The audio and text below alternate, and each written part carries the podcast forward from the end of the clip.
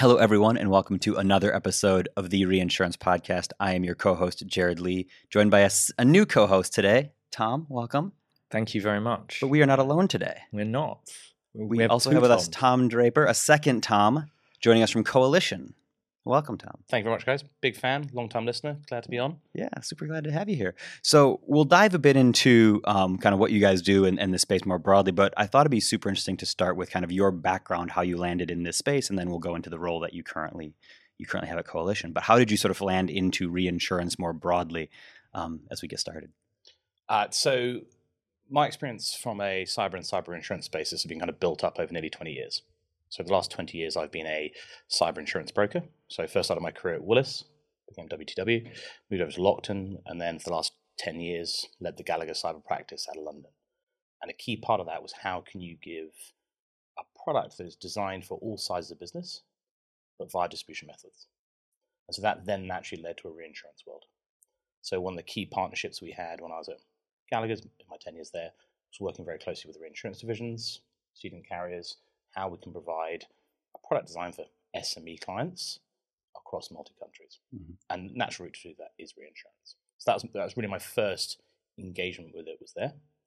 Uh, in my role at Coalition, I'm head of insurance for UK. We write on a direct basis, but of course, reinsurance is a key part of us. Capacity is the key question most of the partners have. So yeah, heavy involvement on both sides.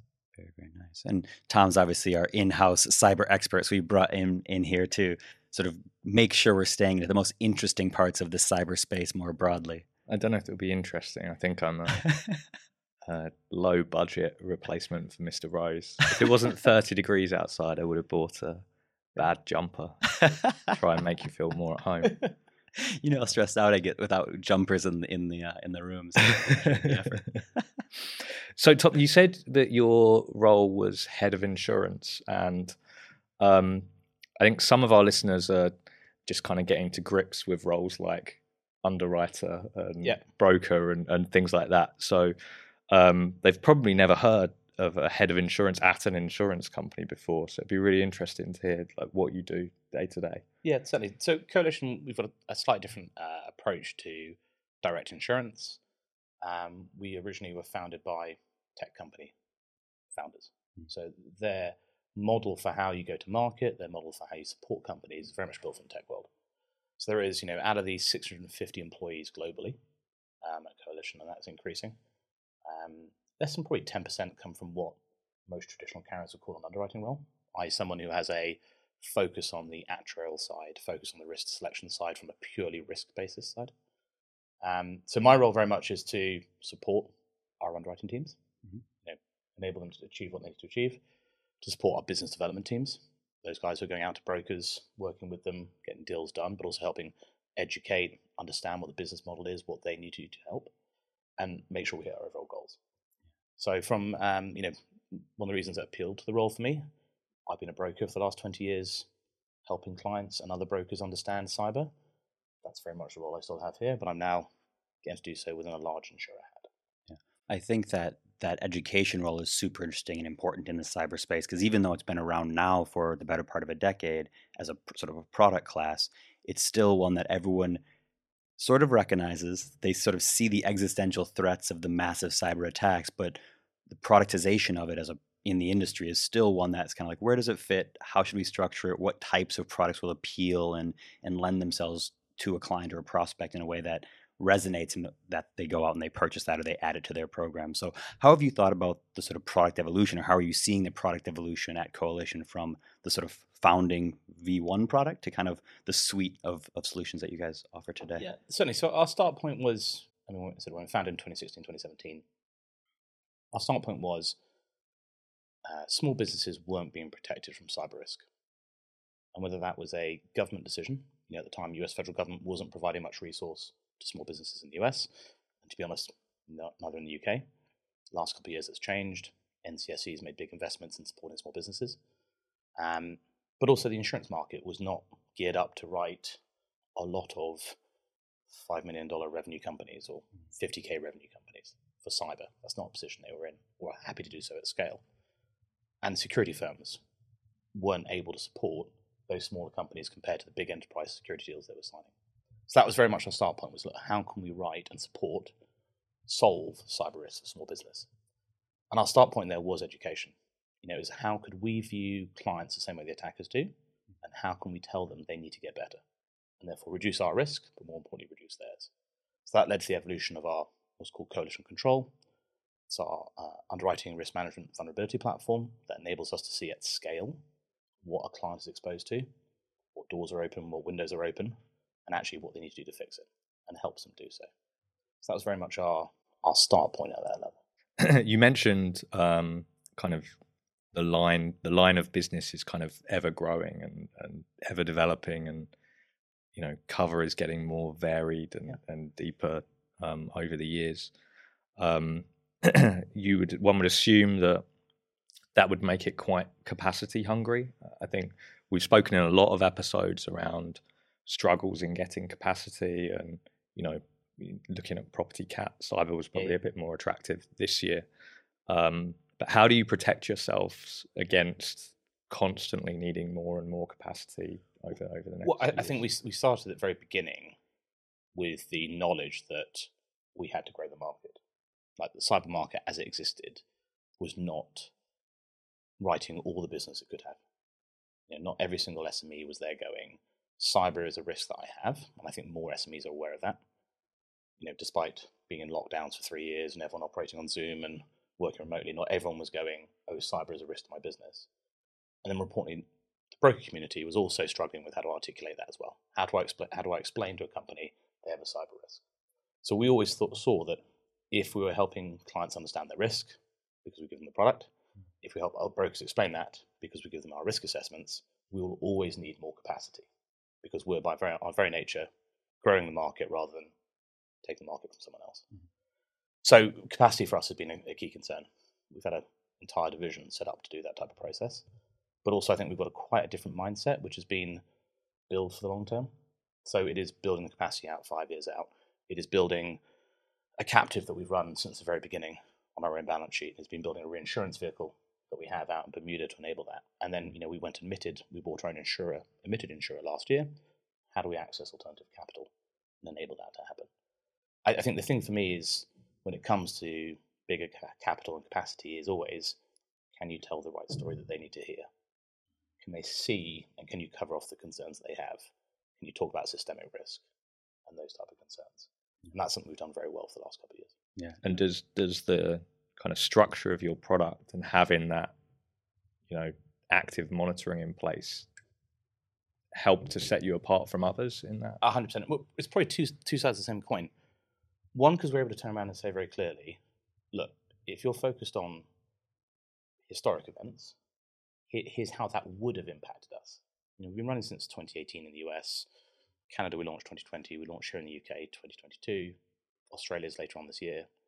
Um, but we can model here's how our book would have performed because our, our, our platform constantly scans the internet. Mm. So we've underwritten every single account, even if we haven't seen it, if that makes any sense. But what it also enables us to do is to stop things happening.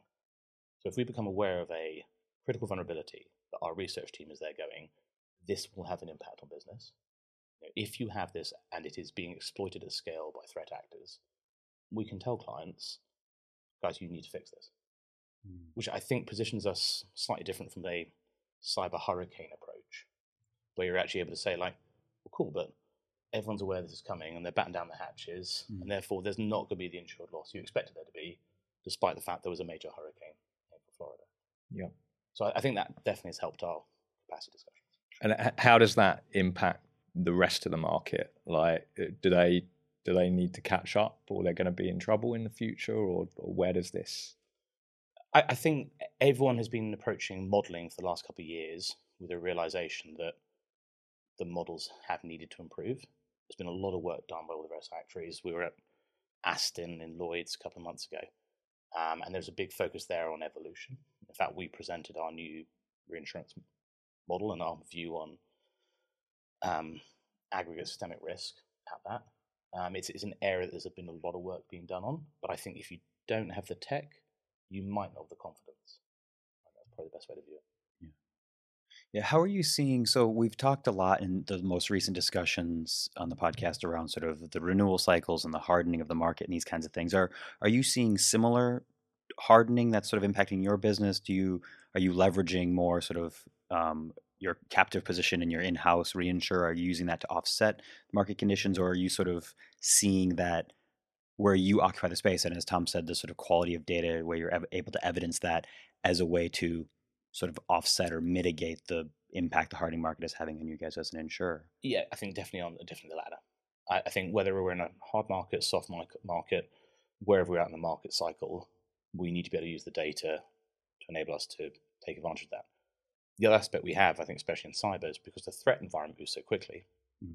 it's potentially less than the insurance market cycle and more the threat market cycle, if that makes any sense because the insurance market cycle will, will always lag.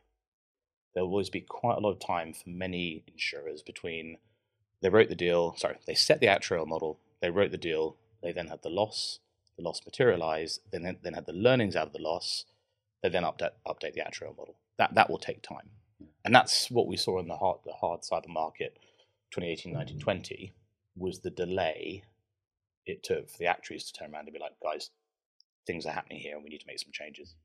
And that's what led to such a rapid change in the cyber market. Because, as with all things, if it's within underwriter control, it's a smooth move. If actually people are coming from above saying you need to make corrective action, that's a bit you start seeing supplements. That's a bit you start seeing rates going up. So for us, the tech enables us to smooth, enables us to see that in advance, either not write the risks that are exposed. Or enables us to charge the appropriate premium for those type of risks. So how how wrong, I guess, are, are the mo- you've mentioned the models a couple yeah. of times, um, and you've mentioned that you know they naturally need to keep up. But even a few weeks ago, um, I saw a report where they they'd run a direct comparison of kind of a cyber cat event across the different models that were there in the industry, and um, the disparity was 500 percent hmm. from the the smallest to the largest loss estimate. It, that feels like a you know the technical equivalent of a shrug of the shoulders. yeah, yeah, yeah. I mean, I mean, as an example, when the PRA ran their cyber thematic review for Lloyd's last year, and the results, you know, the worst case scenario, which was you know, pick a cloud provider be down for a month, how long is going to impact your organization? I think the, the spread of that was between 15 and 30 billion. So there's quite a flex there. Um, I can't I can't really speak to the other models. I can kind of say where you know, where our model's coming from, which is which is based on vulnerabilities being exploited and vendors that we see. Ultimately, vulnerabilities, technologies, and vendors that people rely on, and, and what the impact that is actually going to be, um, rather than AWS, which has 100 sites who are supported globally with fallback provisions going down for a month. That, that seems an unlikely scenario. You know, admittedly, AWS went down yesterday for two hours, but it was two hours. I think there's also a bit of a bias when we see things like uh, Log4j, Kaseya, and everyone goes, "Oh, that is the that's the perfect scenario for like our biggest concern, a systemic event that's impacted multiple insureds." But it wasn't big enough, so obviously we missed something. And actually, from our perspective, they're going, "No, no, that's a, that is actually a logical systemic event," and the fact it wasn't that bad is simply how vulnerabilities work and how it's been exploited by threat actors. So you know, in in the modelling that we produced, we took 5,000 portfolio companies who represented 1.28% of US GDP. Uh, we looked at their vulnerabilities, looked at the vendors that they relied on, and then we worked out scenarios based off that. And then we scaled it up for the rest of the US economy. Our 1 in 250 event came out at an economic, so not insured, but economic loss of $30 billion. So I think there is definitely a, and, and part of that is the fact that we are not approaching this like a cyber hurricane. And by that I mean you, you can't zip code this. This is not something you can just turn around to and go, fine, pick me, big US, West East Coast AWS site, and it gets knocked out. Mm. Um, it's something you have to approach at a far more technical and technological level, which I think our teams are far more confident doing. Yeah. And when you think about sort of the where the business goes, and there's a bunch of questions around sort of the journey and development that you have there. But is the modeling something that you're also licensing to your broking partners, and is is this another sort of thing that you're offering out, or or do you look at it from a this is purely proprietary for us? One of our advantages in the market is this insight, or how do you kind of evaluate those? especially not on the modeling side, because that for us is, I mean, we, sh- we shared it at Aston, we shared it with groups. We want feedback on that. That's the type Mhm. of thing we want to engage with teams on, and more importantly, we want to be challenged on. Yeah. I mean, the PRA's comment was, you can use third-party providers, but you need to think about it and have your own approach to risk. So we can't fall into the same mindset of being, this is our view from our data set, Mhm. which admittedly is quite a large data set. Every single IP4 email address, you know, IP4 address in the world we have scanned, Mhm. but that's still our data set and our view. I think we'd love it to be interrogated. We'd love it to be challenged. It for us, it's not proprietary when it comes to the capacity side because we need to be engaged. We do give it to our brokers in every single client they send us. We give them analysis. Look, this is what your client is exposed to. This is the changes they should make to improve their posture because they are exposed. It's why we decline risks. You know, the behaviors that your client are exhibiting will lead to claims, and we know that because we've seen it. And during for policyholders mid-year, we are there going, guys, the things you're doing, what I see, you're going to have an instant. So please fix this. Yeah. So yeah. It's it's probably more interesting as well from a in a in a model, and because you're scanning this, you're able to sort of extract like factual information. Yeah. And I and I, I say it in that way because when you look at um, property information in a you know a cat model, a lot of that is however the person loading the deal in information into the core admin system entered it. So the number of floors, the construction material, all of that is in some ways has some degree of subjectivity to it based on the way it was entered. But when you're using technology to sort of scrape technological in- insights from those companies and their online presence, there's probably actually more accuracy and truth around that. Or are you seeing something different? I, I would say there's more actually in truth when you then validate it. Mm, And that's the other aspect. You know, we charge each client depending on their tech stack. And we can only do that because we have experience of tech, some technological products being more vulnerable. And it might not be because they're not good products, it just might be they're very hard to configure. mm, So if you're a small business and you've bought this very expensive piece of kit, it's actually going to protect you less because actually it's very hard to you know, implement within the rest of your IT strategy. So I think that's the, the the other approach to it is actually just not viewing this as a single. Who are you? Where are you? What do you do? You're in the US, and this therefore is a cyber exposure. It is dependent on the vendors, the technology stack you have, your cadence for patching, and your overall behavior as an organization. There's a number of different variables here. So the technology helps us, but we have to add to it with our learnings and the you know the team that we have to support that. mm. Yeah, that's that's really interesting, and it aligns actually with a lot of our technical approach that we take as a business. But um, where you can have simplicity Yeah. allows for more security because there's less points of failure. There's less points where someone going in and doing manual work or needing to configure. Like if we can reduce the number of things that they need to do there, the likelihood they've done it correctly skyrockets. Yeah, right. exactly. And that's and, and, and that's you know, that's our focus. You know, we were set up to help solve cyber risk for small business. Now that's expanded. You know, small business now for us in the US is anything up to five billion. You know, we write large companies, large enterprises. In the UK, we write up to one billion uh, revenue. But yeah, it is some, it's what makes it most strategically secure for their business operations, and what helps that. And for some, that will be simplicity.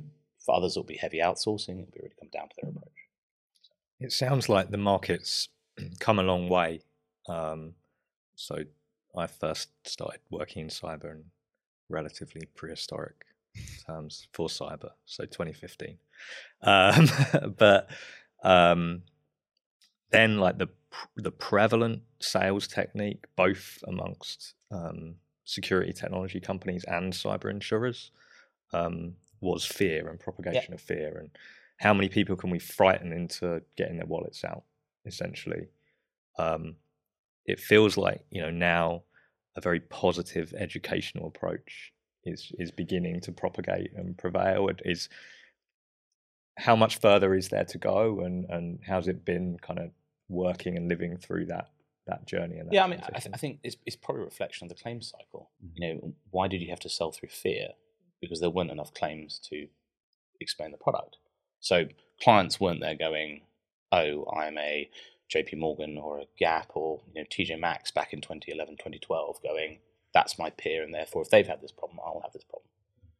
Um, that then changes in 2018, 2019, 2022 when you have large scale ransomware, at which point brokers are comfortable with the idea that cyber is a product that works. It's a product that's needed. And if you don't tell a client about it, they're probably the one that's going to get hit by it.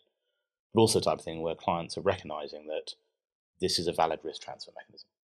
And I think that's, that's probably the change we've seen over the last 10 years, definitely, has been at the individual company level, insurance has become part of their risk transfer approach and therefore, in combination with security investments, you know, digital transformation, move themselves off legacy systems, which you know they knew they should do ten years ago, but they didn't want to spend the money then. Then we all went COVID remote. Fine, I'll spend the money now. Might as well do it from a secure basis. So I think, yeah, I think there's very much that evolution. And, and is that like a, a uniform development around the world? I, I think you know, coalition as as well as many, many other companies kind of started out on the west coast of the US and then moved to national coverage in the US mm-hmm. on the E&S basis and then set up a UK MGA and then became a syndicate or, yeah. or whatever. Um, and, and, then eventually, you know, created a European operation because they had Lloyd's exposure and, and then kind of worked their way out around the world like that, which which means that places like Latin America and Southeast Asia get this stuff last. Yeah. Um, uh, like, do you see things continuing to go that way, or, or, are there approaches that can be used to protect people in those regions? I, th- I, think there are definitely approaches that can be used to protect people in those regions. I think it always comes down to how a local market views the role of insurance. So, by the very nature of it, cyber will be as an ancillary product. It's not a legally required product. It will do well in markets where there's already a large non-life P&C Yep. Because there's therefore a natural view from, from especially companies that I should be transferring my risk to this method. So why did it sell so well in the US? Well, one, the laws changed first, so therefore, regulatory wise, it was a better safe product. But also, there's a different risk management culture in the US compared to the UK. So in the US, the, rich, the risk purchasing culture is always one of um, I don't actually know what the answer is. I'll buy an insurance product that will protect me until I know what the answer is. If at any point this goes wrong, I can sue anybody in the chain. My broker who advised me, my insurer who didn't pay out. In the UK, for example, the process is more of a what is my risk? Quantify that risk. Have I done everything possible to reduce that risk? Fine, I will then buy an insurance policy once I've done everything up to that mm-hmm. step. So there is quite a different cultural perspective on how insurance is bought. I think likewise in Europe, very similar. Hence why take up rates in these parts of the world are very different. So what's next for you guys in terms of that expansion? So I said, you know, so we launched in the UK uh, September last year, um, which is our third geography. Um, we are launching in Australia throughout the summer, so teams have gone on the ground there. Um, we are looking at other territories. I think the simple answer is it's how we can best serve our mission. Mm. How can we protect small, medium businesses from cyber risk? Um, and that will not always be necessarily via us you know the platform that we have, the control system, um, we provide free now. You know, for small, if you're a small business, you can go online to control.coalitioninc.com and you get our light version. Um, so that is scalable globally. I think from the insurance side, our biggest proposition is the fact that we help companies get better. You know, we help reduce, identify the risk and reduce their risk, which means we have to have teams who can send vulnerabilities, send updates, send help, you know, the client can go on, talk to somebody, pick up the phone and talk to somebody. So that means at the moment we are very much English speaking focused because our security team, our advisory team are all US or well, Portuguese. Um, so actually, probably biggest thing right now is language, language barriers. We're launching in Quebec, which means everyone's crashed through a Duolingo course in French. uh, Slash also hired French speaking teams who can support our uh, French Canadian partners. Um, but yes, there is a recognition that this is not just you. You can't just turn up somewhere and go, "Hi, we're here to help with your cyber." It has to be done at a level that actually works for everyone involved, broker partners, clients in the end. So what what what would be the kind of to your customers? You know, you see your role as being able to look out of the windshield and kind of see what's coming down the road and and look at how they're prepared against those those yeah, kind of top I, threats. I think the sexy stuff we do is is, is weirdly not very insurance. Yeah. Um, the, I said the insurance is a vehicle to enable us to do this. Yeah. Hence why 10% of our staff, our, our team members are actually from a is it actuarial insurance background. Most of them come from a technical engineering or security engineering background. Um, I think the thing for me is, I said, it's the stuff we do outside of that. So MOVEit, the exploit that you know has been in the last week quite popular. British, a number of major entities. Why don't you fill people in British in case they don't, don't know? yeah, effectively, again, an, an exploit that's um, been called called MOVEit with various capital letters at certain points, and that has been exploited. And you know, and one of the key entities hit was the payroll provider behind British Airways. Sorry, it was the payroll provider behind British Airways, Boots, about nine other major firms. Uh, most of whom over the last couple of years have suffered a cyber incident one form or the other, but this is a vendor incident. Um, and for us, it was a really good example of a dependence on a supply chain risk. And again, it's something we always talk about, we always say, and then you're asked to provide an example, and there's no sexy one that's happened recently. So this has happened. So actually, for UK companies, this is a really good example of a systemic risk, single source vendor provider. They've had an event that's impacted multiple large companies, but also small companies. Um, and we started the vulnerability that was exploited that enabled this incident. Our research team saw six months ago. Uh, the hole that was being raised was visible six months ago. We just didn't know what was going to happen with it. And again, the ability to start stopping some of these things before they happen is probably our key selling point. We want to minimize an incident, we want to minimize a risk. The second thing that we're doing very well at is actually our relationship with uh, major security providers, major security teams, banks, and government agencies. So one of the areas that cyber that isn't spoken about that much is because it's it's not. I don't think it's sexy. Is the crime side, Mm. especially like the theft of funds, like money going missing. I think that's for a couple of reasons. One, there's the bit where uh, most cyber insurers don't want to talk about the fact they actually cover that loss to an extent. It's often sublimited, etc. But also, it's, it's not an area that many reinsurers are, I think, are comfortable about. That's held in fidelity different worlds. Um, we have an exceptional record at clawing back funds. You know, you're talking about you know six million dollars being sent from a small business in the US, sent to Hong Kong, and within nine days we get pretty much all the money back. And you know, the client bought a policy for two million dollars, but it's a service. Mm. Um, and there's definitely things that we're doing that, are, that feel good from an insurance perspective. Now, the, the people that we're stopping is criminals operating out of parts of the world that we all know about and all scared of, and we're stopping them from causing ransomware attacks against our client, or people who are succeeding at getting money out of them, and we're getting the money back. That's quite a nice warm and fuzzy. Yeah, do you do you think some of those services will even surpass the financial limits of the insurance product? A hundred percent, because this is the other aspect. You you don't buy an insurance product for your worst case scenario. Mm. You you buy a logical, you know, and we provide to all our clients like, well, here's what our actual actuarial model is suggesting. Here's how we're pricing you. So here's here's where we think you should be buying a limit to. But we don't recommend they buy the limit the same as all the fund transfers they do because that's a huge amount of money.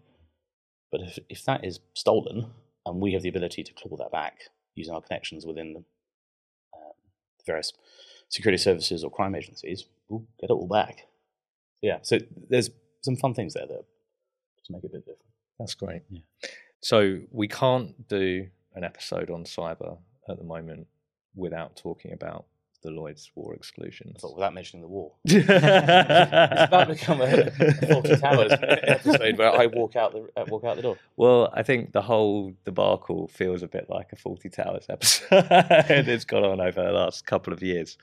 Um, but for those listeners that don't know, um, essentially, um, Lloyd's and every other major reinsurer financial institution in the world um, is concerned about the impact of nation states' ability to impair the ability of other nation states to function through kind of mass cyber attacks. Um, and so they're trying to address how this is this is covered in insurance policies and, and look at what's excluded and include, included and and Lloyd's recently rolled out um, that's very recently come into force um, a standard set of exclusionary wording um, that needs to be used in in Lloyd's back policies. I understand some of your capacity at least comes from Lloyd's. Um, so, you know, I guess one word answer to start with, like good thing or bad thing. Well, good thing is two words. I, think kind of the the start point for me is, is to rewind to where it started, which is there has always been a systemic risk concern regarding cyber. Mm. Again, by its very nature. I said it's something that we have, as I mentioned throughout this, disagreements over the size of, because we don't believe systemic operates in cyber the same way it does in property nat cat or others, or casualty. And I'm conscious of the fact that for many senior members of insurers and reinsurance companies, they come from a casualty property background. So they will want to view it within systemic risk from that. The other aspect we then had is there was a WannaCry event back in 2016, you know, a systemic slash you know, nation state event against a country, which then impacted a number of insureds who were very large organizations. So then it's on the radar. And then we had COVID, at which point insurers and their boards and their risk committees, especially, are going, what other systemic events are out there that could cause us to have a COVID style loss? And understandably, cyber is on that list because cyber has always been on that list. Um, so the approach, so the original you know start point, I think, for the war exclusion was an original start point was how do we better understand and articulate systemic risk for our insureds, which is a positive thing. You know that means insureds and insurers and reinsurers, everyone in the chain, including governments, can go. What is our role, and where do we step in, and where do we step out? What am I responsible for? What am I not responsible for, and how do I hand over? So, for example, you know, Pool Re many years ago stepped up and went, there's property damage arising out of cyber event that's critical national infrastructure and we're covering it, we're going to cover it. Great. Solved it. Perfect. I, th- I think the challenge with war is it's a peril. It's not an end result, what we're getting to. So that, that was always the thing. But there's been a lot of work done over the last three, four years by all the various teams, LMAX as well. I think for me, it was a presentation challenge. But again, you're turning to groups who are not there to present. You're turning to groups who are there to enforce, inform, provide guidance. You know, I feel like it should have been presented as Lloyd's affirmatively covers war. And it should not be referred to as the war exclusion. It should be called the war coverage. And here is Lloyd's approach to war coverage for cyber. Might not be right, might not be wrong, but this is the start point of a conversation we're going to have over the next 10 years.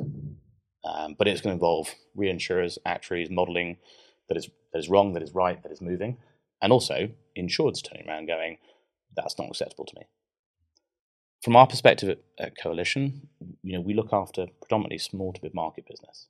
And you know, we do write larger risks, and we've engaged with them on um, different ways to approach this. But small to mid market, you are not going to be attacked by a nation state. You are going to be exploited by a nation state if you have a vulnerability open because they're doing a mass campaign. Fine, that's what our kit does. It shuts those type of events down. So we're quite relaxed about it. The view I've personally always taken is there is no such thing as cyber war. It, it, it, it will always be a part of a bigger thing. So by the time everyone's wondering why AWS has been down for a month, you know, you're running to the hills with a shotgun and baked bean cans. Very personal comment there. Very personal comment. Um, but I mean, the reality is that, yeah, you, you saw what happened when we didn't have loo roll for a week. Yeah. So imagine not having loo roll or Deliveroo or Netflix. you know, state of the nation is starting to hit some scary levels. So I, I, th- I think for me, uh, the discuss, but also what I like about it is we've had the first discussion. There's going to be more things coming down the pipeline. You know, cyber is probably the least of the worries. AI, how is the insurance market going to approach that? How is the reinsurance market going to approach that? I mean, as an example, Mm. how do you take like the E&O space where every single lawyer from this point onwards is using ChatGPT to write their legal opinions? and it turns out that ChatGPT makes up legal opinions. so the bit you're like, oh, there's teams that involved. So I, think for me, it's a, it's a useful example of how do we react to a concern? How did the London market predominantly react to an event? But the London market was the only, wasn't the only entity concerned about this. This is a wider global insurance. Um, so yeah, I think this is a useful test run. Yeah. The next one will be even more exciting. I think I agree with you. I, I think um, there was there was a massive presentation problem because the moment you actually read the clause, you realise like it's actually a very unlikely event. Well, It's it- like it- it's- it's- one nation state attacks another nation state with the aim of destroying it. It, depends which one of the four you pick and which one of the adapted ones you pick. But it clearly lays out what we're covering, what we're not covering, which the old the old version was really subject to, and Mm. admittedly, at which point we go into the courts, and the courts will decide. Which, but admittedly, you know, property insurance and property BI has been around for a lot longer than cyber has. FCA still had to run a COVID BI case via the UK Supreme Court for those to be decided. So normally we would look to the courts Mm. to provide that solution. However, I fully appreciate that's not a great customer outcome for someone they're going, I bought a policy, I've been impacted, do I have coverage? Especially if that that causes a lag in sort of the reimbursement to funds or similar where it's like well i appreciate you paying out three years later Yeah, yeah. are since out of business Yeah. right you have these sort of Exactly. things And, and, this, and this is a time when everyone is really aware that Yeah. we're operating remotely and I'm career dependent on my systems and everyone's having ransomware. So I would like to know that I have coverage for this. So I, so I, yeah, I, I fully see where the concern is. Um, and I think, again, from a presentation perspective, it, it's just, you know, that was not the role of that group. The role of that group was not to present. Um, but I think that's something that will evolve. Mhm. I said, the moment AI starts to get interesting, which it already is, but get even So next is AI professional indemnity cover from Coalition. if you talk to our research team, they would love it to be. Love, they they would love absolutely love to be that. It, it's AI for me is um, for somebody who uh, hates writing content. Mm. AI is exceptional. Um, it enables it. you know we are we are, we are using it because if not, why aren't you? Um, but you have to do it in a very constrained measure. The bit where certain AI and large language models take all your data and mix it with others and learn from that is something that probably most regulators would not like to hear that you're doing. Um, so I, I, yeah, AI is a really interesting place right now. There's, there's some really interesting stuff. what they've introduced with with ChatGPT and, and sort of the OpenAI sort of movement has introduced, which is really interesting, is we've over the last several years had that kind of at this point tired conversation around um, autonomous vehicles of Yeah. where does liability stand, who's responsible in accidents or these types of things. But we are introducing a world now where it's like, what happens when using an AI model you have false positives from medical diagnoses or you have you know uh, legal rulings that have been written in a way that now don't cover what they should have done or there's the the nuance around responsibility is beginning to be very confusing where in that car example was one we tired we wore out of you know five years ago but we can now apply that to a lot more I- you know classes of business Yeah, and I, things. I think that's especially true when you have people who are not technologically aware using something. Mhm. You know, it's, it's the whole um, Tesla called autopilot problem. You know, type of thing where you're like, it's called autopilot, but it doesn't mean it autopilots, guys. Mhm. Okay, fine. The bit where it's like ChatGPT is, oh, it's like Google. It's like, no, no, no, no, it's not, guys. Yeah. It's like just because it's given you a list of cases does not mean that those cases are true. So I, I think we're very much sorry, uh, we're very much using it as tech enabled. Mhm. You know, it enables your teams to run faster if with guardrails.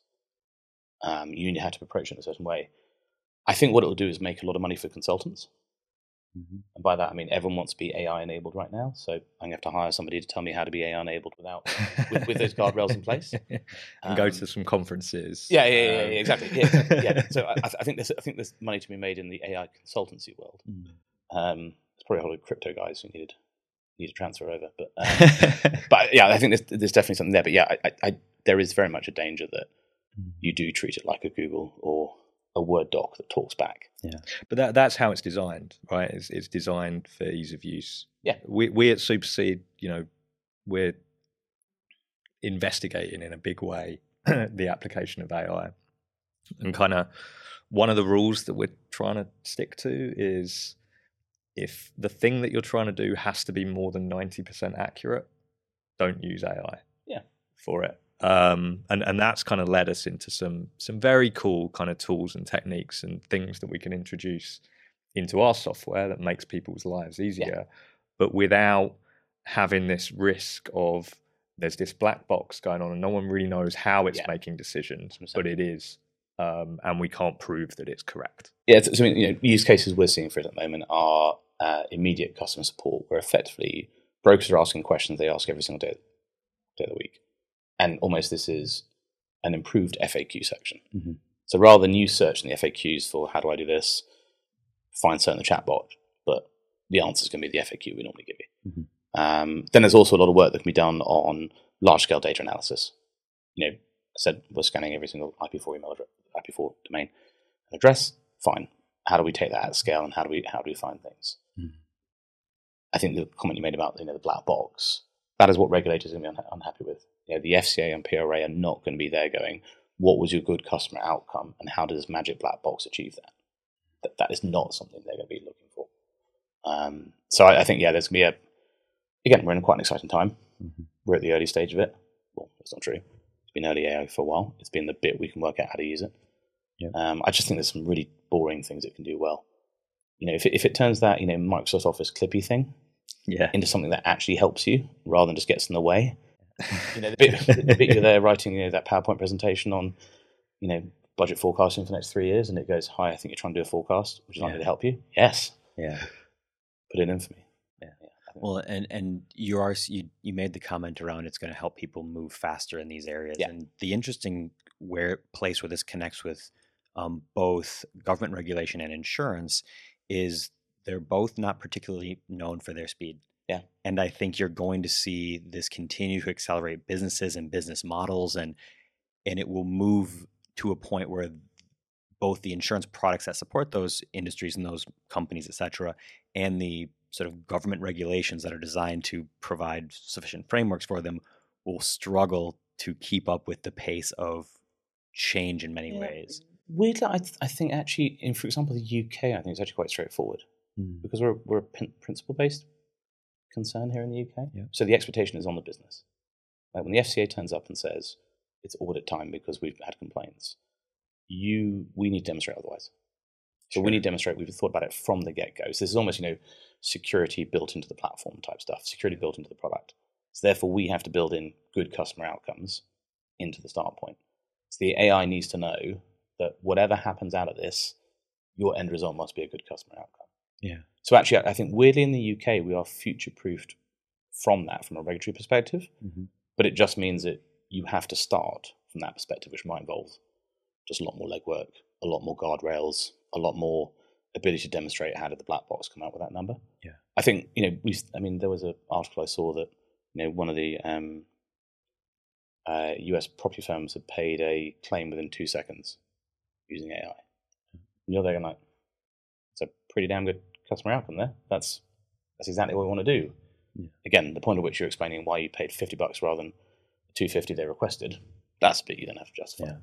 Well, and you, you run into the little fringe cases. I know Lemonade got slapped a, a year ago, so or so uh, ago, around declining claims because the video Yeah. face thing. Yeah. Like it's that that's where the black box doesn't deliver that customer outcome where it's like, well, the computer said you were lying. Yeah, yeah, exactly. Based on what? It's like, well, the black box But, but that, that, output was a red no, and that was the end of that, that, that conversation. always, that always comes back, back to that feedback loop, Yeah. feedback loop, doesn't it? Which is AI will accelerate things and will enable potentially pick a number, eighty percent of claims to fly through quicker. Yeah. Right. The twenty percent that then get pinged, they now need to go through the manual process. Yeah. So again, for most individuals, they'll have a better experience. For some, they'll have the standard experience. And I, I think that's it. You know, a lot of the chat we see in the insurance market and reinsurance market right now is talent. Mhm. There's been a major talent gulf for how many years as we've gone through hard and soft market cycles, and there's not been the recruitment to match that. How does the market function without talent? We have to use something like AI to cover that gap. Um, so it's, it's a logical process. It's a logical thing we're going to see. Is again, yeah, it's more how do we have the knowledge to take advantage of this rather than getting pinged. Yeah. So before we we wrap up, there's um, I want to bring it back to reinsurance slightly. Fun. It's not- yeah, it is. It is much more fun. it is. Um, but You said the quiet part out loud there. It's not me. we have um, several renewal periods coming up. Yeah. One seven, one ten's a big one. One one next year. What's going to happen? Uh, well, it's the end of free money, which you know is an interesting time for us all. It's also a it's also a world where you know there's you know again there's money to be made in the traditional markets. You know, if you want to write property flood, now's the hard market you've been waiting for. So I, I think there's going to be a lot of um, traditional work being done in very traditional ways. But again, if you want scale, you need to do it better. You need to do it faster, better data, whether it's AI enhanced or whatever it is. So I think there's going to be some work done there that would be quite interesting. In our world in cyber insurance, um, there's going to be the growth in the market, and that's always the biggest challenge that, that the market's had. The market continually grows, continues to potentially outpace reinsurance. It's going to be what alternative capital is able to be brought in, which again, in the end of a free money world, becomes more expensive, and mm-hmm. they're looking for better arguments. Um, and it's going to be about us solving some of these concerns about systemic.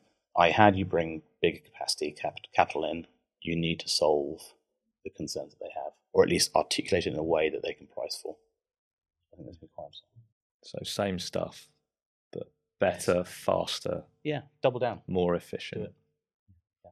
And what are the big renewal seasons for yourselves? Are you do you purchase mostly at one one? Do you spread throughout the year? So we're spread throughout the year because we have a combination of direct facility MGA business, but also our own reinsurance and things like that. So we are we are spread a bit throughout the year. I think we do convalesce around certain key areas. Our clients buy throughout the year. Yeah. Because, you know, predominantly we look after, you know, large enterprises buy at the peaks, one one, six one, etc. But small businesses renew every single month, every single day of the month. So yeah, we are constantly constantly growing, constantly busy. Yeah. Very, very nice. Anything else you wanted to Sounds like a good night to wrap to leave up it on. Yeah. Always leave on a happy note. Always leave on a happy Exactly. note. Very Tom. joyful. There's efficiency. Yeah. Everyone needs Supercede, apparently. Yeah. I didn't even pay you. No, you didn't even pay me so. I thought He's No, looking thanks very much for coming in. uh, guys, thank you very much for the That's invite. been Tom, really appreciate it. Thank you so much. Until next time. Thank you for listening.